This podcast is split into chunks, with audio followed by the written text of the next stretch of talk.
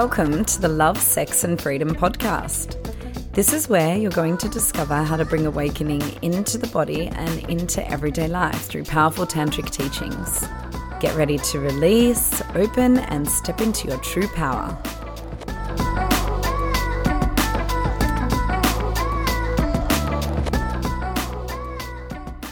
So, hello everyone.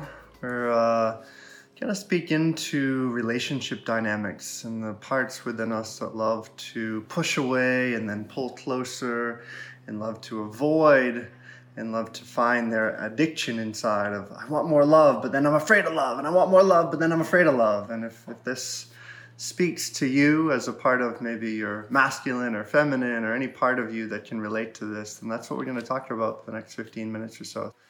How does this feel for you? What is what does this come up when you talk about these levels of relationship dynamics? Yeah, well, it's uh, interesting when I consider how it's affected my own life, and then also the clients that I work with, and most my relationships besides the one I'm in now, and most of the relationships between couples who I see, they're based on this kind of codependent dynamic where one person is more withdrawn and moving away from love and going into hiding, whoever's holding the masculine pole. And one person is really grasping for love and wanting more love. And you know, we all have both of these inside of us, but one usually shows up externally more predominantly. So, you know, someone who grasps grasps for love is commonly referred to in attachment style psychology as anxiously attached or a love addict. And then the person who pulls away from love is commonly referred to as avoidant attachment, so the love avoider. And yeah, they're a great couple. they're a great codependent couple. And, you know, essentially beyond the labeling, what's happening is that wounded part of us that is afraid of intimacy, the love avoidant part of us, is attracted to a love addict because we're needing that extreme energy to to actually take us closer into love. And for a love addict, they're attracting a love avoider because that extreme energy is making them be independent and face their aloneness. But there are less harsh ways of learning this if we know about these styles and we become familiar with something called secure attachment and secure attachment is a relationship where yeah relating is much easier and it doesn't mean that shit doesn't come up but it means that both people are able to come back to love and both people want to come back to love. And rather than being right being the primary focus of the communication actually sharing how we feel and what we need is the primary focus of communication so, you know, it's like the both the love avoider and the love addict have huge issues with saying how they feel and what they need for a few reasons. The first most predominant reason for someone anxiously attached is that whatever if their partner is withdrawing or if they're not feeling like a priority, they take it very personally and they think something's wrong with me and oh, what's going on and what do I have to do and that person doesn't love me anymore. Ah! and there's there's all this anxiety that arises, but then they have shame around what they're feeling and they don't want to appear needy and there's this all this inner conflict that's happening inside of them, which then manifests as outer conflict because then they project all of that onto their partner either explosively when they just can't hold all that anxiety in anymore or through hours and hours, what seems like hours and hours, probably like a, a monologue of everything that the, the, the partner has done wrong. Mm. Yeah, and, and I find the the dynamic I see that happens all the time is that person that is the loves love and wants more of the love and it is is so much the other person is just pulling away more and more and there's this feeling inside of what's wrong with them and they're just labeling it as needy and labeling it as I, I can't be that way. And it's like two poles of a magnet. It's like if you put two two positive poles together there's they repel each other. But as the positive and the negative are there then they actually draw each other in. So in that sense it's it's two poles that are actually pulling farther away because they don't have any relatability to what the other person is feeling. But really when you can own both part of us that is both the love avoider and the love addict, then you can have a greater level of compassion and understanding when someone's pulling towards you because they're wanting something that they're not honoring here. And I think that's where I see in relationships so often it's like when the mindset can actually shift to recognizing how is the person that I'm being repelled by, how can I own some of that within me so I can be less repelled and, and actually create more synergy there? Yeah, I mean, put really simplistically, it's about getting out of the mind and the needing to be right and needing to make the other person wrong and really taking self responsibility, being able to feel into our bodies without all the you, you, you, you, and spewing that people do in relationships and passive shaming and overt shaming and just really take it back to themselves and it's it's hard to do and you know securely attached adults have grown up have been in an environment when they were younger where they had a safe foundation where, where they felt very loved by their parents and they also had a level of freedom to be independent and to be their own person. So you know, not many of us have felt safe and free at the same time growing up. So, the way that these patterns manifest is that we're trying to find that safety, trying to find that love, trying to find that freedom through relationship. So, a love avoider is very afraid and very sensitive to any kind of restriction on their freedom. And they really find it hard not to project their emotional body onto their partner. Same with same with the love addict but the flavor with the love avoider is a little bit different. It's more like I'm feeling restricted, I'm feeling not free, and it's your fault mm-hmm. that I'm not feeling that way. Whereas the love addict is like, I'm not feeling loved, I'm not feeling safe, and it's your fault. And essentially, both are wanting to create separation. And, you know, I've written a couple of blogs on these styles, um, so you can go to the Elia website and find out more. I guess what I really want to talk about and address now is what does it look like when we're more securely attached? And the main thing that it looks like is that we no longer have shame around our emotional body because this is the big piece. Hmm. It's like, what if you just fucking stopped with being right? stopped bringing up the past and giving your partner a case study of all the ways they're fucked up and castrating them. But I'm always right. and you just really tuned in to your body and took responsibility for what you were feeling and then unashamedly asked for what you need because we find all these covert ways of asking for what we need. And I feel like part, you know, the stepping stone in healing and becoming securely attached is realizing that it's okay to have needs and to ask for them. And this doesn't mean expecting your partner to meet your every need by any stretch of the imagination. Actually, the opposite. It's like when we can actually sit with our emotional body and feel, we realize that often we can meet our own needs. But then when there are those times when we're checking in with ourselves and really getting real with what's there, then we can come to a place of not judging our partner, accepting them, not wanting to take them through the mill of everything they've done wrong, but just saying, hey, I'm feeling really sad. Um, you know, I'm needing you to speak more gently to me and not so aggressively, and that would provide me with safety. And then we're coming from responsibility, and then the other person can just say yes or no to that. So it, it, it, sounds easy, but it's actually really hard for a lot of people because a lot of people have had neglect. And when we've suffered from neglect, especially in our childhood, but also later on in life, our nervous systems are so used to not actually want to project onto our partner that they're not listening to us, they're not attuned to us, and they're not feeling us. But it's not your fucking partner's job right? That's your parents' job. That was your parents' job. It's your job to feel you, it's your job to listen to you. So, healing this push pull dynamic, and if you can hear this, it will change your life. Healing this push pull dynamic is about sitting with yourself and not communicating until you are able to, first of all, acknowledge how you feel and say it without anyone being a perpetrator or a victim, just to yourself. I feel sad. Maybe giving that some breath and movement, releasing some of that tension in your body, validating it instead of searching for their validation. It's like, it's fair enough. It's so fair enough that you feel that way, not analyzing it and going, why am I feeling that way? I shouldn't be feeling that way. He's going to think I'm needy. She's going to think this. right? And then, and then going, okay, and what, what's the solution here? And maybe the solution is something that you can meet for yourself, or maybe it's that you need to speak to your partner. And, you know, what I've realized in my maturity is that you need to accept your partner for who they are. And you can accept them for who they are whilst still having needs and asking for them. So, I, whenever I've tried to fully accept my partner, I've become a walker, a pushover, hmm. and just like accepted everything about them and not had my needs met. What I've realized is that that's not acceptance. Well, it, it's like trying to accept someone, but not accepting yourself at the same time. You need to accept you and everything you're feeling in order to fully accept them, or resentment builds.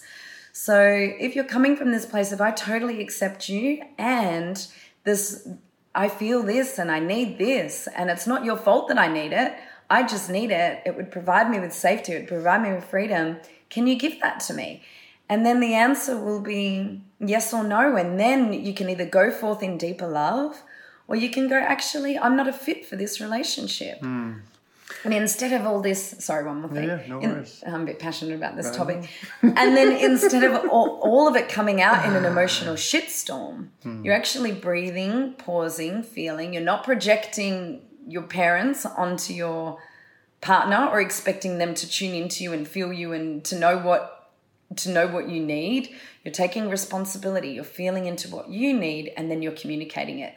And really, this is a mature feminine piece uh, but you need your mature masculine to be disciplined enough and out of the mind enough or out of the judgmental analytical mind that wants to make someone wrong just to hold space witness without judgment and create safety for that feminine to express and say baby you know i feel angry i need you to be more chivalrous and create more romance in our relationship and that will make me feel like i'm important so, you know, there's all these ways of communicating that are so much more authentic, but are so difficult because we've learned to have a lot of shame around our feelings and our needs. And it's like with all this context, the, the greatest challenge inside of our these human flesh suits is that often the masculine polarity tends to feel more of the love avoider because mm. he values more freedom he in both the male body and female body. And the love addict tends to be more the the feminine in both male body and female body. So even within ourself it's like we have these different contracting parts. So these exercises of actually just sitting with well what is it i need because i know even for myself like when I get into that place of just wanting to push you away and just say, fuck you, I'm, I'm going back to my freedom. This is too much. I'm, I'm done. It's, it's underneath all of that. There's a part of my own emotion, emotionality. There's part of my own needs that aren't being met for myself in terms of actually expressing what's coming through. And the, the easy thing to do is to push it onto the partner and say, well, it's all your fault and you've done this wrong. And really, what we're talking about here is to shift that pattern to actually create more grace, ease, and love in the relating. And that happens by first taking responsibility for here. And especially men who are listening to this, this is a challenge mm-hmm. because even though we associate quite well with the love avoider that just values freedom, the feminine within us has a deep love addict. She inside is yearning for love and and we she doesn't often know how to communicate it. And therefore by not knowing how to communicate it when she gets all flustered again in the male body there's this big sense of like not knowing what to do and where to go so we just numb. And we numb and we actually don't feel the depth of the love that we actually are yearning for and longing for. So as much as that that masculine pole of the love avoider that wants to walk away, there's that yearning part inside that's just like, please, please love me. I want you to love me.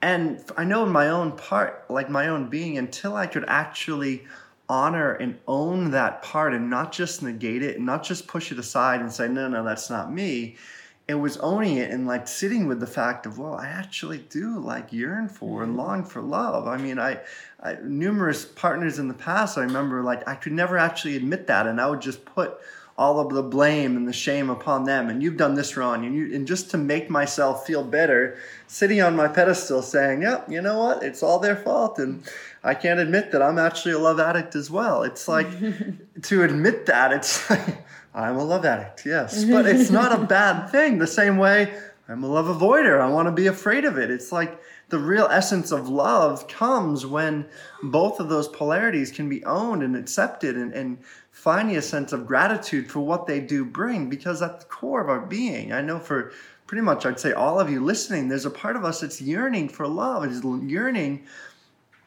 to experience a depth of love with another. And and to first feel that inside yourself is really the most prominent thing of this work. So mm-hmm. to push away from the to, to move away from this push and pull and this av- avoiding and addicting parts has to first sit in all of the discontinuity all of the uncomfortability inside of the self and actually just say like hey you know i'm, I'm okay with this. Like fair enough. Like this is this is part of this is part of life. This is part of the journey. Because the moment you suppress something it's going to be expressed in one way or another. And then it shows up in really shadowy areas inside of relating.